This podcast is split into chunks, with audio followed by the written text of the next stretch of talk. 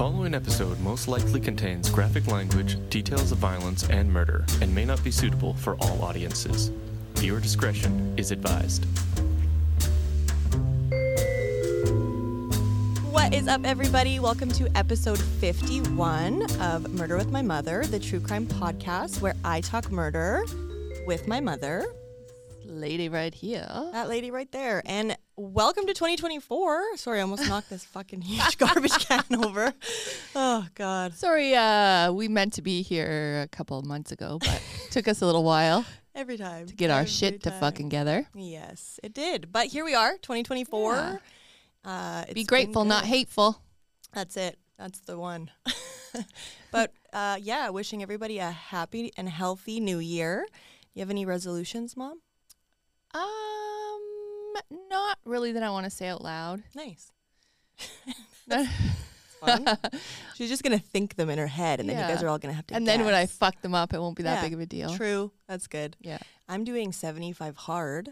I was supposed to start it with you, but I fucked it up the last two days in a row. I must have said it out loud. Well, every time you have to restart. So 75 hard is it's like a challenge. It's not a fitness challenge, but it's like a challenge where for 75 days I have to work out twice a day. I have to do one workout outside. Both of them have to be 45 minutes, um, which has been fun. It's been really tiring. I struggled to have a 15 minute walk yesterday. So Yeah. I walked for two hours today with my two year old who kept throwing herself on the ground and spitting at me. So that was really fun. But anyway, it made the time go way faster.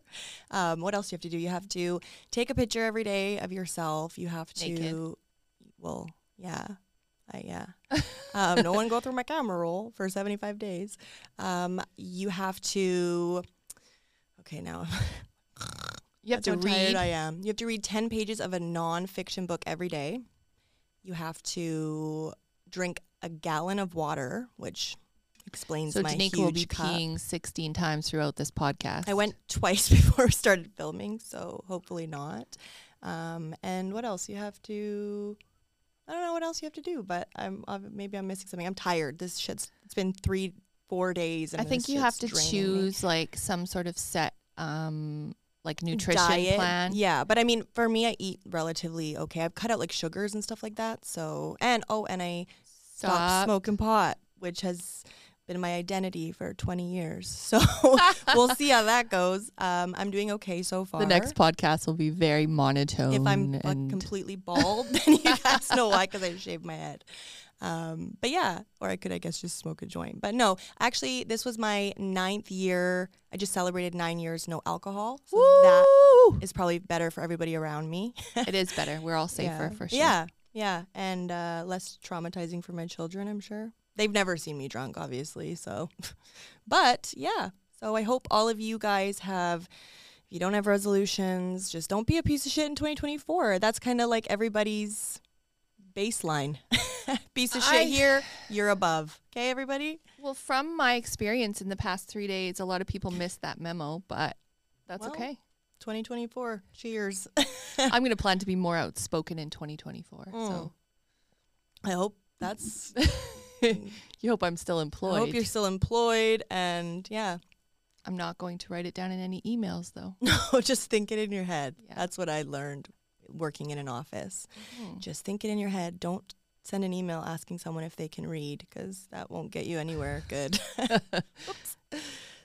So yeah, um, basically we we have some current events. We have been traveling the world. we have been. Mom went to Hawaii. I went to Mexico. Uh, and that's all. so that's the world. That's right the there. world to us. Yep. Uh, Um, we both had sicknesses from hell, Yeah, we had COVID, so and we gave it to 14 members of our family at at a a family reunion. at a family reunion. Well, it was actually our Auntie Kim's uh, surprise 60th birthday. Amazing to see everybody. Loved it. Um, we loved it so much that we gave well, them all COVID. It wasn't actually my fault because it was Kiana, my daughter. She woke up the first night with the highest fever ever, and it didn't break for like three days. So she was a joy. It was really. The walls were super thin at the hotel. it was like a hundred year old hotel. Yeah. So haunted. haunted, which maybe that's what it was. yeah, yeah. Yeah. but it was a great time. Other than that, other super than fun. Yeah. the fact that we all them. spent the next four or five days in bed, but hmm Probably almost killed a couple family members. I think we did. Yeah. Sorry, love you guys. If you're listening, if you're not listening, I'm not sorry. Yeah. Just kidding. Where's your loyalty? Mm. But yeah, uh, had a really cool Wrapped for our Spotify. Got lots of listeners worldwide, which is super cool. Super, super cool. Thanks, everybody. We love you guys. And if you guys love us, share us, subscribe, like our stuff, you know, uh, send us some money on Patreon, all that fun stuff. I want to give a shout out to Sandy B. Sandy. Sandy B. She's a Sandy B. She is a Sandy B. She's listened to. She says she's totally caught up now. There you So go. she Well, was had like- fucking two months to catch Yeah. up. So she was sorry, everybody. at the bit today. Like, so I'm caught up on the podcast. Uh, like, yeah, we're recording today. So Well, I love you, Sandy, and I appreciate all of your support in every venture I venture into. you're better than most of our family that doesn't listen, Sandy B. Well, I'll get there. They're a bunch of. Anyway, what are they? What do they call themselves? Something the greedy The bees. greedy bees. All of Yeah. our my grandma and all her aunts have bees tattooed on their feet because they're greedy bees. Apparently, some family inside joke. They're not listening, bees. Nope. Yeah, uh, you guys know we love to do current events. Um, we've been out of touch with, with reality in the last month and a half. So um, we do know, uh, if you guys remember, the Idaho murders, um, the four college kids that were murdered in Idaho, um, the house that they were murdered in has been knocked down, which I don't really think. I think they should have waited because I know that the trial for the suspected perpetrator of that crime hasn't even gone on trial yet. Yeah, So- I mean, sometimes it's impactful to take The jury, jurors yeah. through and do a tour of the area to make it like a little like resonate a little bit more. Well, and that was one thing at Crime Con because I mean, actually, the family member of one of the kids was there. Ethan Chapin. Yeah, his mom actually was there. Um, but other people who were there, who was it? Was it not Nancy? Was it Nancy Grace? Nancy Grace talked to Hey, us. Hey, Nancy. Um, she told us that we should actually go yeah, and because, drive there because and look. you we actually live like we didn't realize how close it was. We Mhm. probably have mentioned this before, but I think it's only about five hours away from and where we have we live. better to do, so Yeah. we probably would have. But no, no, Now we can't. Down. But yeah, I mean, a lot of the times it is really impactful, and even Yeah. I think it was the really weird layout of the house because it was such a strange layout. Right, the the the middle floor is where the Where the killer entered, yeah, which is where the entrance was, and then there was like a downstairs which had Mhm. another entrance, Mhm, and then an and- upstairs where I think it's where two of the murders took place, and it's Yeah. actually the two um, that they suspect were the targets of Yes. the murder. Yes. So we will keep you guys updated, obviously, as that breaks and the trial starts. I believe it's going to start. I thought it was June of this year. I can't wait till that starts. Yeah, That um, motherfucker needs to well, I know that he called into account. Yeah, yeah. So I also am very intrigued.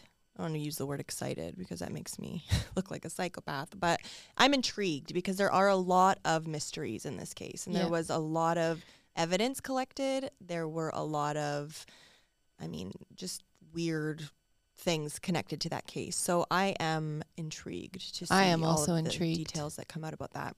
Yep. So also we you know, we've kind of focused on doing more Canadian cases. We're actually really hoping for 2024. Uh, another resolution of the podcast is to do something about our shitty justice system. And the, you guys know, we like to refer to it as the not victim justice because victims never Yeah. receive justice in this country. And if they do, it's very rare. Um, Perpetrator justice. it is. It's criminal justice. Yep. So the criminals are the ones usually that are, you know, they're they murder somebody.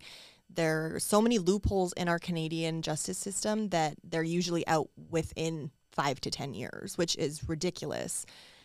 And even in the case of multiple murders, a serial killer, which is um, part of the case we're going to cover today, where someone actually killed three generations of a family. Yeah, right here in British Columbia. Yeah, you're going to see like they're really the time that the person got. I mean, it doesn't even doesn't even come close to what the person no. deserved. And also, this was the time of the great uh, faint hope clause, Yeah. which you guys know we fucking love on this show.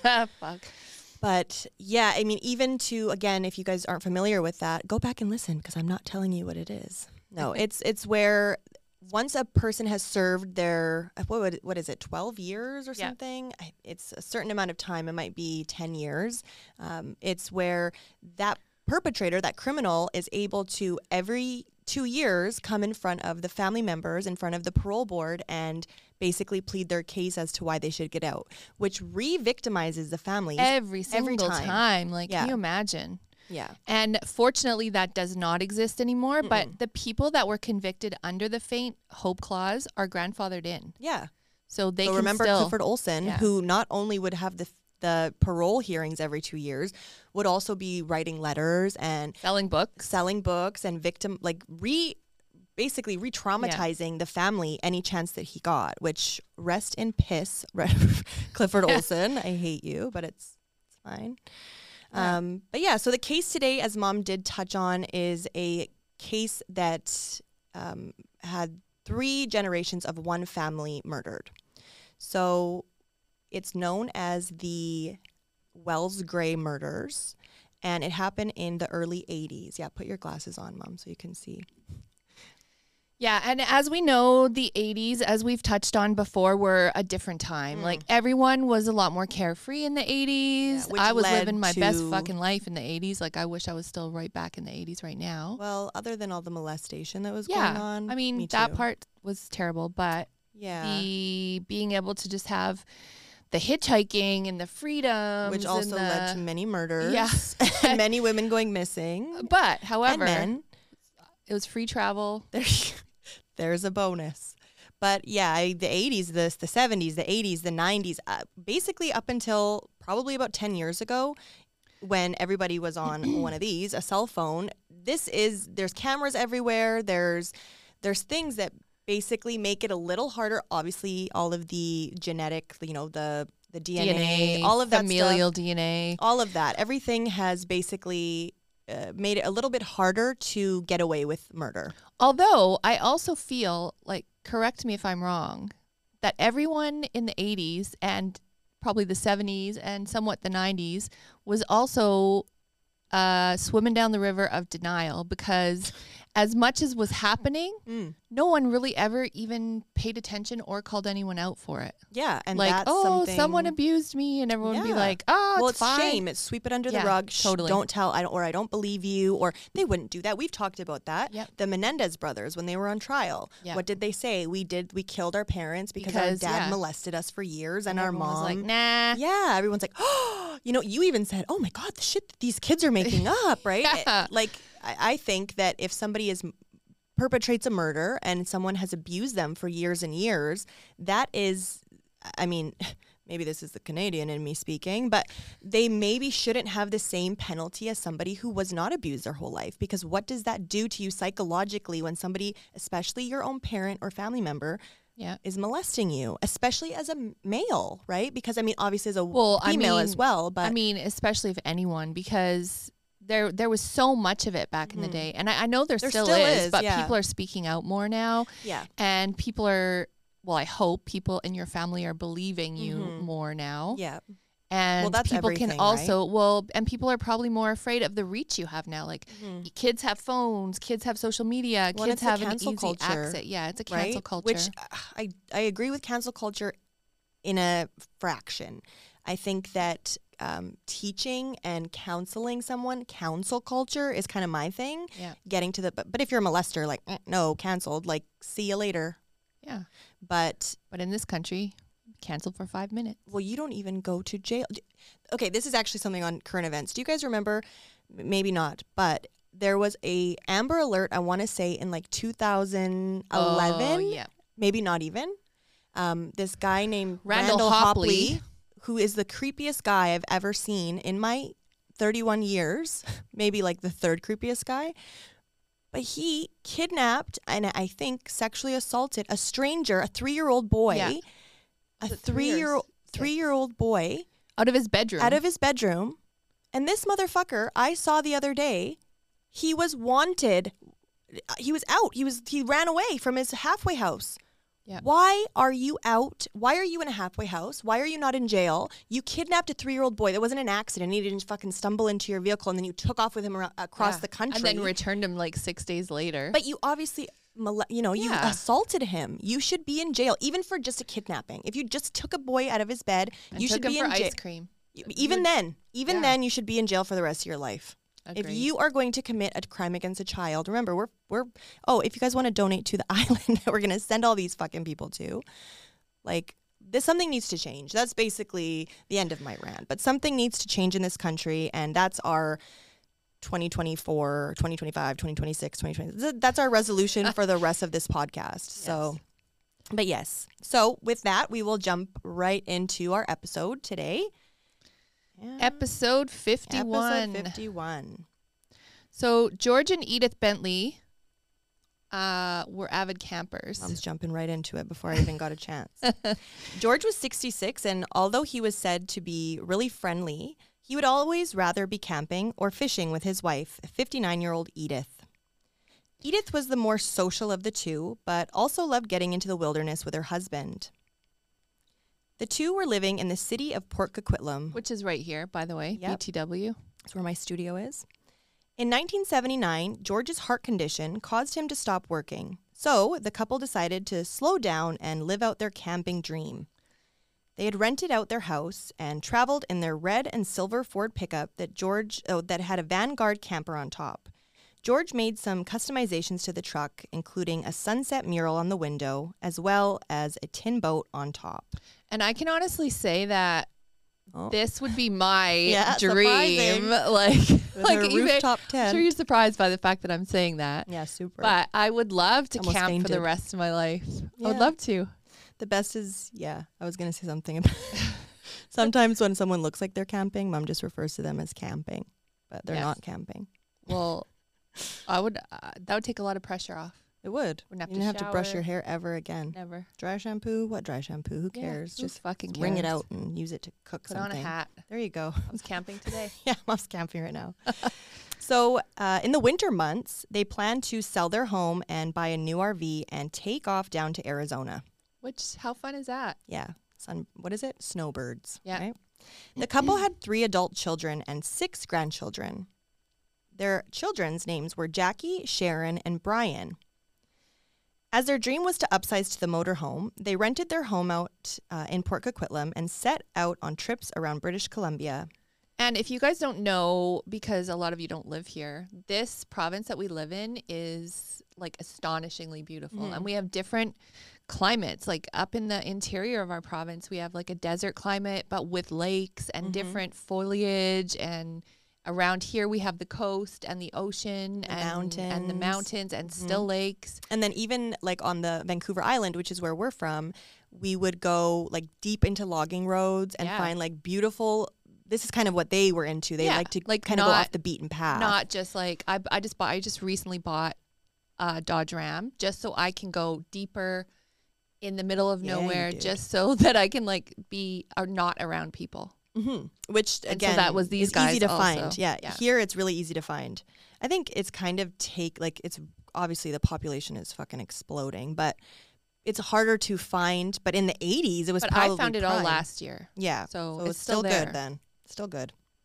So they would trade off which child's home that they would stay at in between their camping trips.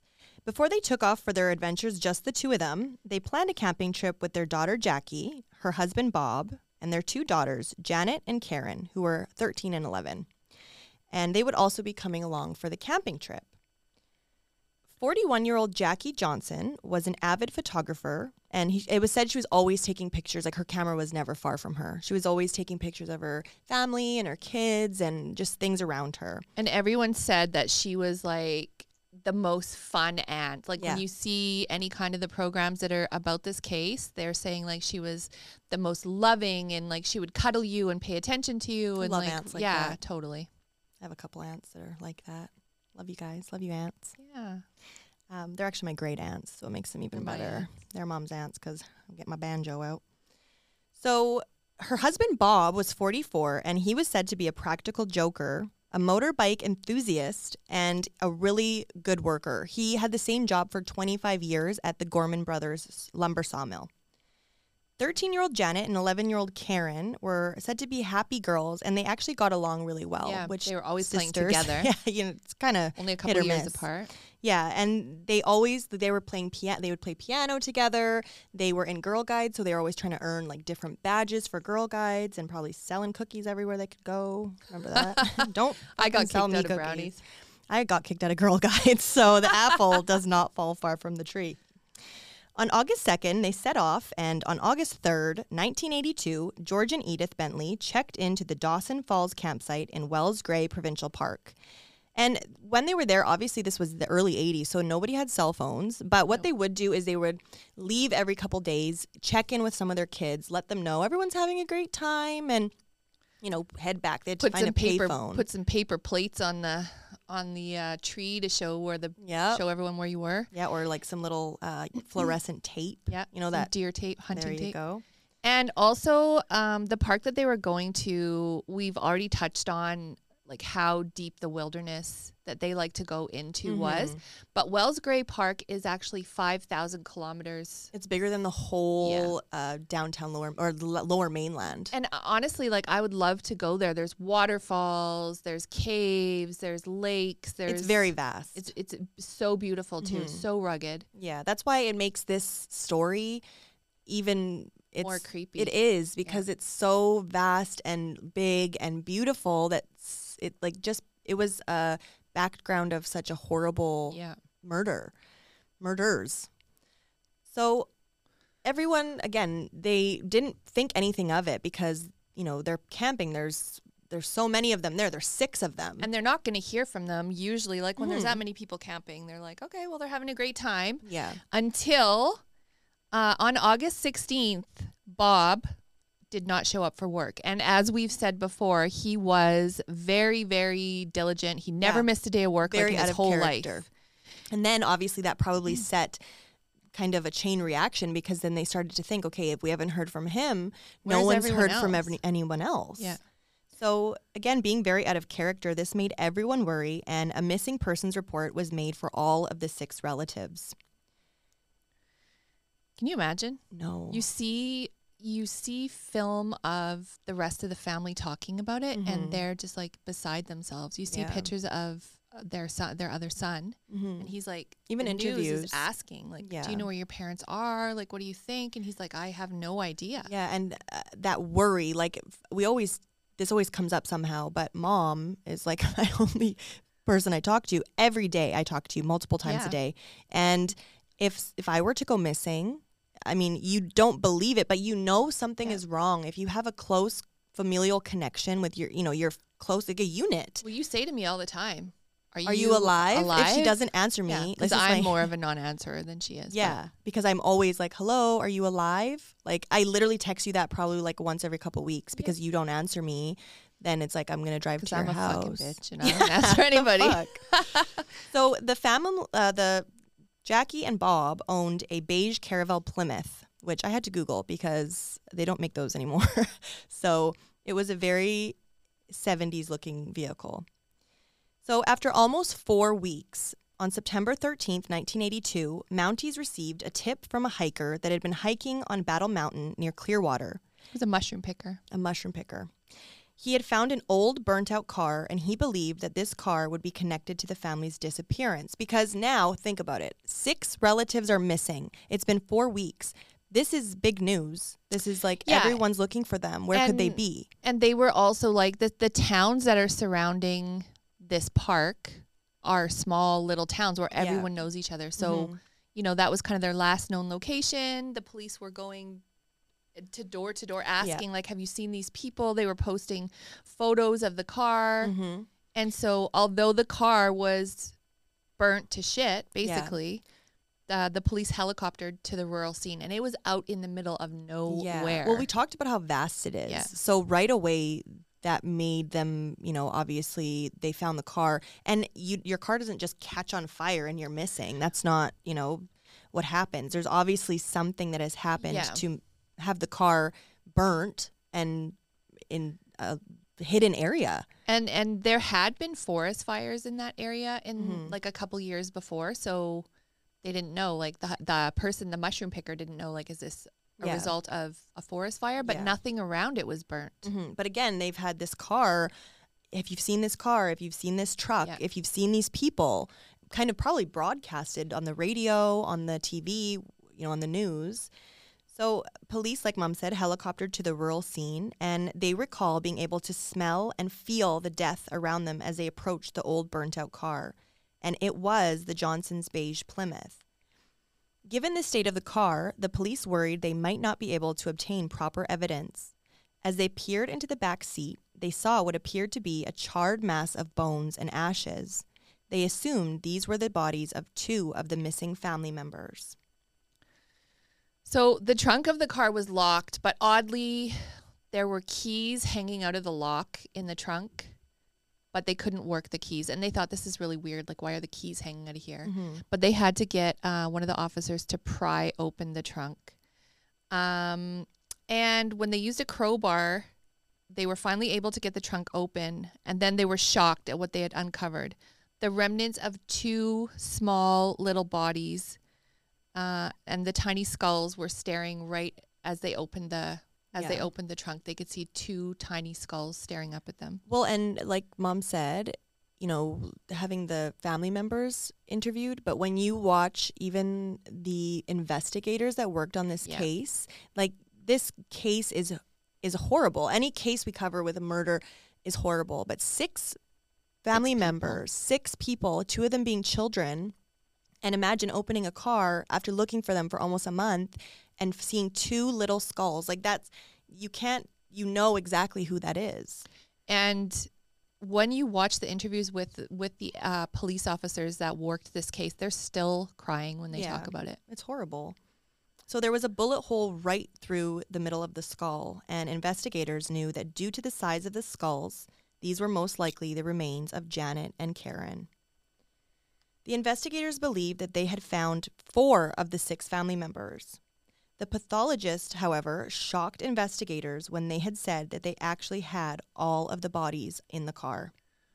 Which is like, think about that. You know, six people, th- four of them being full sized adults and two children, were now just a pile of ash and bones. And apparently, they were burnt at such a high temperature that all four people in the back seat, all four adult bodies that were burnt, didn't even fill a half of a shopping bag. That's how much was left. So they loaded the car into a cube van and brought it to the Vancouver cl- crime lab because, like we said, this is a very small town. They didn't have the capacity in the crime lab. They maybe they didn't even have a crime lab there. I mean, Oh, probably not. probably not. It was also the early It's 80s. also the 80s. yeah. But they could still not find the Bentley's truck and camper. A funeral was held for all the family members, and sadly, it was the same church that saw Jackie marry Bob Johnson just Aw. probably, what, not even 20 years before. Yeah. 75 officers canvassed the area of Clearwater and knocked on every door, and they also started a tip line. Police received a tip of two men with French accents that were seen in the Clearwater area and were seen driving George Bentley's truck. Composite sketches of the two men were released. And in April of 1983, they released a reenactment with actors on Global. That looked like the family members. Yeah. So a timeline is created, and police made a replica of George's truck and drove the truck the same route they believed that the two Frenchmen had went. They hoped that seeing the replica would jog the memory of anyone in the area. The truck had signs on it that read, Have you seen a truck and camper similar since August 1982? Officers reached the Montreal area, but turned around when they had no more leads. I still remember this. Like I, I, re- I remember how scary it was. Like before they had found them. Like I'm a kid at this Mhm. point.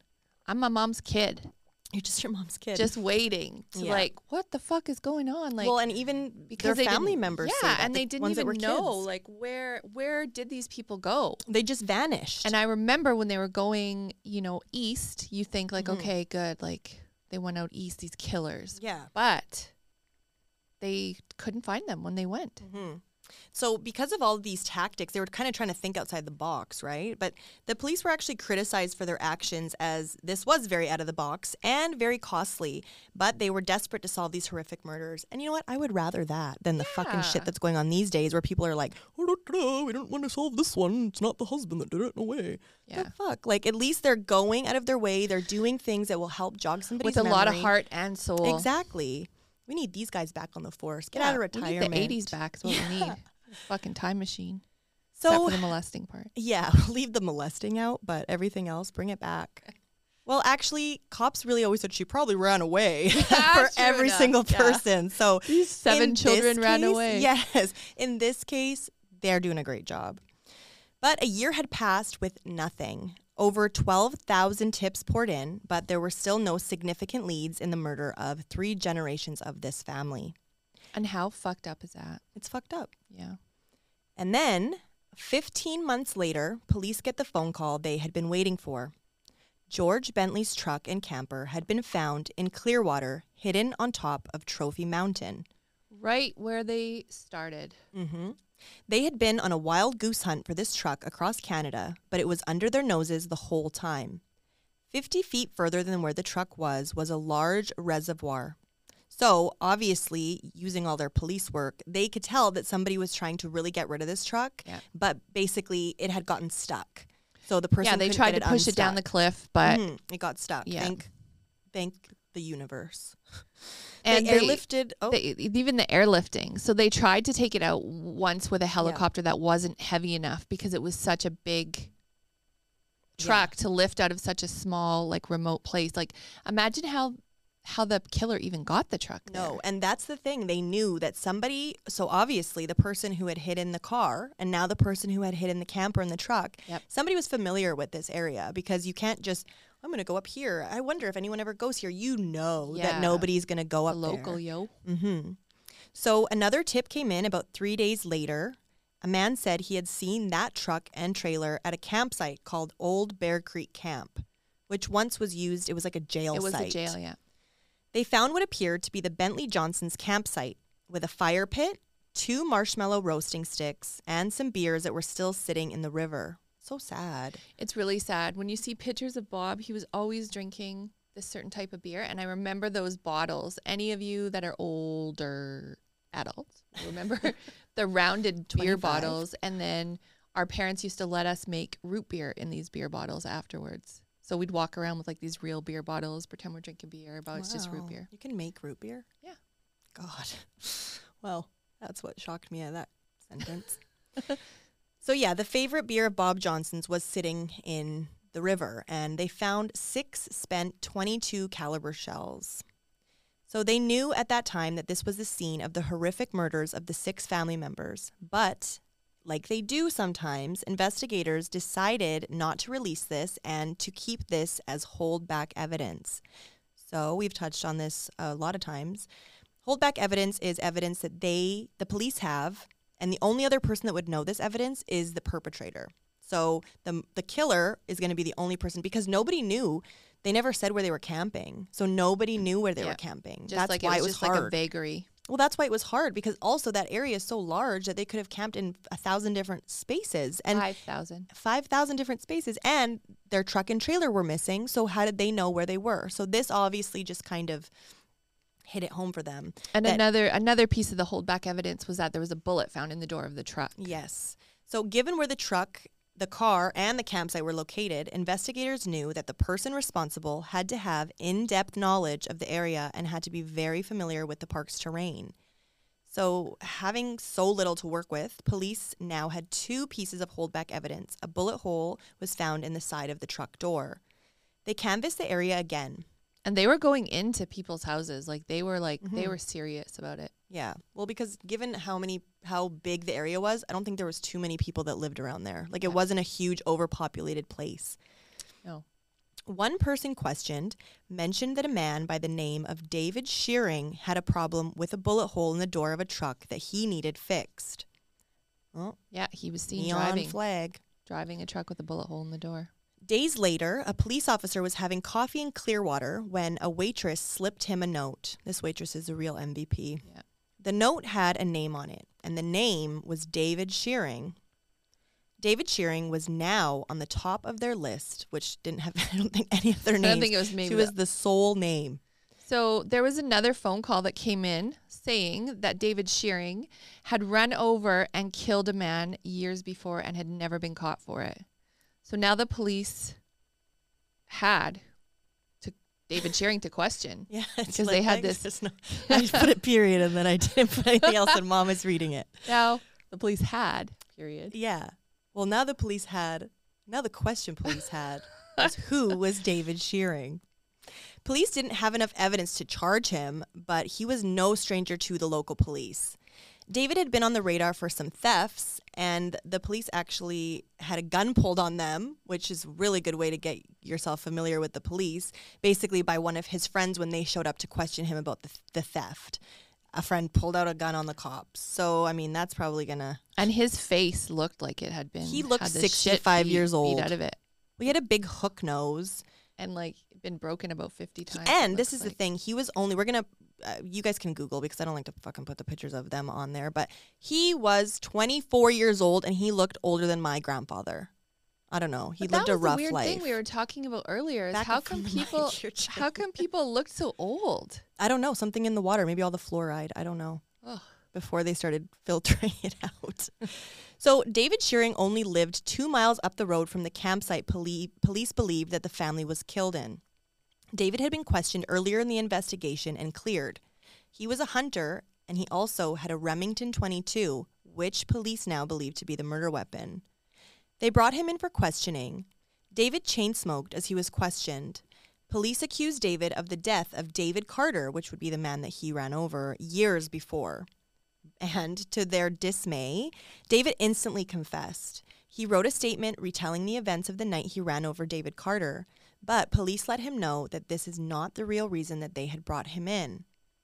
When police asked David if he had any information on the Johnson Bentley murders, David instantly stiffened up and avoided eye contact. They asked him if he knew where they were murdered. He answered, Yeah, weren't they killed in the old Bear Creek campsite? As if it were common knowledge. David, Gotcha. gotcha, motherfucker. David instantly started crying, and the police officer questioning David said, You knew we would come for you, didn't you? And David replied, Yeah.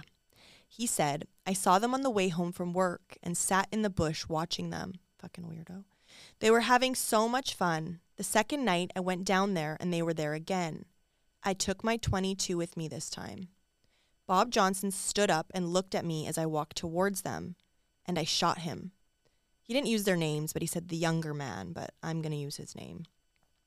The younger woman stood up to run away, so I shot her too. That's Jackie. Then the old man started walking towards me, George, so I shot him. The older woman, Edith, Edith, yeah, was running towards the back of the camper, so I shot her in the back of the head. The first guy I shot was still alive, so I went back and shot him again. When asked about the girls, he said they were in the tent. He said to the girls, There is a bad man, and your parents said to stay in the tent. I left them there and dragged the other bodies into the beige car. I went back to get the girls. They sat in the front of the car, and I told them I was going to take them somewhere safe. I told them not to get out of the car because there were bears and wolves that would eat them. And it's so, so, so heartbreaking that he had these girls in the car with all of their dead relatives piled in the back, and the girls were in the front seat of the car. And he says that they believed his story, yeah, but but how could they? Yeah. And also, this is coming from him, which so he's trying to minimize. Yes. obviously. obviously. He told police that he set up a tent for the girls, but after a couple of days, he brought them to an old cabin in the woods. Someone knocked on the door the next morning, and when David peered out the window, he saw what appeared to be a prison guard with prisoners in the river. He told the children not to say a word and open the door. So sad because those girls were still alive and they were right there. Yeah, and you know, obviously, you want to say, you know, why didn't you yell? Why didn't you? But they're they were so paralyzed Of with fear. Course, sure. Of course. The prison guard said, I'm just here to let you know that we're doing some fishing, but we'll be out of here shortly. I didn't want you to be alarmed. So David just said, like, okay, and probably tried to just, okay, see ya, and shut the door. So They said as he they said he returned and Janet asked, "Oh, sorry. Well, skipped ahead." Late that afternoon, David says he brought the kids back to the campground. He told the youngest one, Karen, that he had to show her something. He shot her in the back of the head. They said that he ret- he said that he returned and Janet asked about Karen. He led her to the same place as he brought Karen, told her to turn around and shot her as well. Which David said that he claimed that he, because who just does that? Who just does that? If you have a gun already, you could probably easily, if you're trying to steal all their possessions, which is what he claimed. He said, yeah, that's why he claimed he did it, but that didn't really make very much sense. no, and police knew that that's probably not why, you, that's not a motive to kill a whole family. No, And it was the 80s, so they didn't. Yeah. And you couldn't pawn anything like that close to home. Yeah. He agreed to walk officers through the sites and drew maps that led them to George Bentley's aluminum boat and motor. He reenacted the ambush with no remorse. He was charged with six counts of second degree murder, which I think should have been first. So Yeah. there were doubts that one man could be responsible for all these murders. His, I mean, once the trial started, he pled guilty to all six counts. Mhm. But his friends and family were in disbelief. They wrote letters, you know, to pump him up and To, say like, how say good his his character, character. Mhm. was. And like I saw interviews with his brother and his sister-in-law, and they were like, "He could never have done this." Yeah. Uh, they they described him as a quiet and retiring person who would rather be fishing or in the wilderness. He was so comfortable In the wilderness. in the wilderness. And his school counselor even wrote that he was an above average student. His family said he was loving and devoted. He was a great part of their family. And he'd even returned home working away to take care of the family ranch when his father fell ill. Yeah. And his father passed away just four months before the murder. So, I mean, he began to drink heavily, but we do see when someone snaps, it's usually because there's been a lar- like a life event, a life altering event that's happened in their lives. So, obviously, no excuse, but that is that's going to be right there something that kind of helps the case because it's like okay I mean, he admitted it, but let's say, you know, it's, it's a psychological thing that if something sets you off, you're going to go and Yeah. probably do something horrible if it's in you. But that's what people said about Ted Bundy too. He was a fucking politician and or A like lawyer. a lawyer and a he was so nice and so this. But people are not always who they show to be. No. I mean, that demon is living within them. Yeah, and there was actually talk around the town that David had a thing for young girls, which is why the police, I mean, without even knowing that, they suspected that that was probably the the real motive for them all being murdered. So, when asked, David didn't say when asked why, David said he didn't really know why he did it, but he wanted the car and the camper. Shearing was sentenced to life in jail. And at the time, it was the longest sentence anyone had ever mm-hmm. had. Yeah, and right away, as soon as he got into jail, he changed his name because you know, no one's gonna know who you are. Because I mean, I guess it wasn't like the time of social media, but like if I saw that face, mother's maiden name. yeah, Ennis. His last Yeah. name's now Ennis, so he's in jail as David Ennis. And after he was sentenced, officers returned to question him. He insisted he knew. They insisted. They said, you know, you know the real motive, and they believed it was something more sinister. When an officer had returned to the cabin, he found the initials carved into the wood of, of the cabin of DS and JJ, David Shearing and Janet Johnson, So Janet was actually the oldest one. oldest daughter, and she was the intended target. They figure he was fixated on her, mm-hmm. and when he was stalking and watching, and he was it was sexually motivated. Yeah. Shearing did not admit this straight away. He went into prison where he changed his name to David Ennis, and in 1994, he married a woman named Heather. They wrote letters back and forth and had conjugal visits, which is such a fucking piece of shit. Who the fuck would do that? Well, no, yeah, those people who marry people like that are weirdos, especially if you look at the, you know, the the crime in itself. Why would you f- ever m- marry someone like that?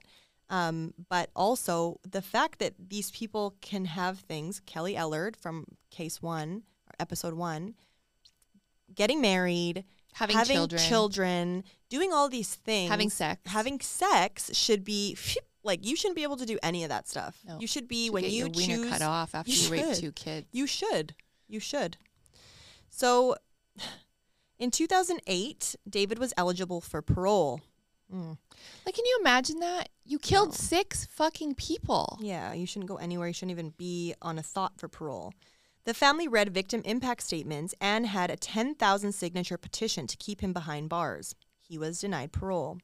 But this, of course, was the time of the sick fuck clause, which saw murderers murderers have a parole review every two years, putting families through hell over and over again. Over the years, more details have come out about what he had done to the girls. He recalled keeping them chained and apparently said this with no emotion. And he had them. He had them. They figure for A couple week. days. Oh, a week. Well, Yeah. the one I think he maybe didn't have for as long, the younger one. But he um, had them for a long time. It well- wasn't just a couple days. Yeah. Yeah. In 2016, the families were instrumental with changing the parole board's reviews to every five years. However, convicted murderers are still eligible to apply for parole a year after they are denied. In 2021, now 62 years old, there was a petition with nearly 90,000 signatures to keep him behind bars. Shearing has completed multiple sex offender courses, which good, that's great, but that doesn't take, Take back what you, what you did, did. and that shouldn't make it like, oh, I did some courses, now I'm going back into the no. And he, in 1985, he admitted to stalking other potential Mhm. victims, and Yep. they figure he is probably a psychopath and has sexual sadism and antisocial and schizoid personality traits. Yeah. His wife of 26 years, Heather, said that if David is released, he is not welcome to live with her. What a marriage. But I'll just go to the jail and fuck him. Yes. Crazy. David Shearing's next mandatory parole hearing is set for 2026, but he can apply for an unescorted temporary absence at any time. Good job, Canada. Yep. This man, and he's only 62. He probably looks 180, but but he's 62. He's still able-bodied. He's still Well, he's able. working out every day in yes. prison. But that's it. You're gonna let him out with an stereotype, I don't know. unescorted, so him and Randall Hopley can fucking take off together. Yep. so it has now been 40 years that the Johnson Bentley. Uh, it has now been 40 years, and the Johnson Bentley Memorial Aquarium Center in West Kelowna has been named in their honor, and the family continues to fight to keep. David Shearing behind bars, and even to change the whole criminal justice system they are big advocates because just like us, just like every other Canadian, and especially the ones who have had their Victims, lives yeah. impacted by a, a murder or a crime that has happened to the, their loved one, you know, you don't want to see this continuing. You don't want to see this happening every time. It just really makes me wonder, though, what do we have to do to change things here? no, I mean, you've had families of someone that they've lost six family members. You've had families like Lindsay Buziak's dad, who's been like a staunch advocate over and over and over and over. Like it's driving it's driving the the surviving family members crazy to try to get justice and to try to get our justice system changed. Mhm. Well, even Chelsea Poorman, who we've Yeah. covered before, I just watched a special on her, and there is a huge crisis going on, and we've touched on this with the murdered and missing missing Indigenous women and girls and two spirited people that they are going missing, and nobody and is still and they're being it's like they're found in very very very like suspicious circumstances. And our law enforcement is saying they died of natural causes, not suspicious at all. Which okay, but how did they How'd you get get a blanket on top of you? Well, how did you climb a fence when you couldn't even? And you like, there's so many things, Yeah. right? I could go on and on about that, but it, what I was trying to say is, these families are being put, like they're just like, okay, see ya, and now they're forced basically to advocate for, For the their of loved for ones the and rest of their lives. Yes, it's like they've been given a, a task, right? I mean, it's crazy that they, sh- you know, they can't just mourn in peace and have justice for their loved one. Nope. They, They have to be the one to, like- advocate for justice and also face the criminals at parole hearings. every couple years. Yeah. So yeah, that was episode 51. Um yeah, I mean, it's a big one. It's a very sad case. It's, a, it's a it's a, an important one in our history, though. well, and especially because it was so many years ago, right? I mean, everybody in in Canada should eh, even further. They should know about this case, and a lot of people do not. Yeah. Right? Wells Gray is a beautiful beautiful park, but it has such a horrible history if you really look. Like this is six family members were just taken. Their lives were taken for a selfish reason and I mean that is most of the time what we see. It's never a reason where, you know, it's life insurance or sexual sexually motivated, all these things. These people, these perpetrators are selfish, horrible, evil people. And then it's like, okay, see you in 20 years. See you later. And get an unescorted absence. It's crazy to me. These people should lose all, any kind of chance for any kind of normalcy in their lives, getting married, going out. See, I'm just going to take a little trip from jail. Like, no. What's his, Yeah. what's that other guy's name? Trevor Ertmoed? Is that his name? The killer of Heather Thomas? Shane Ertmoed. Shane. Oh, well, I don't even care what your name is.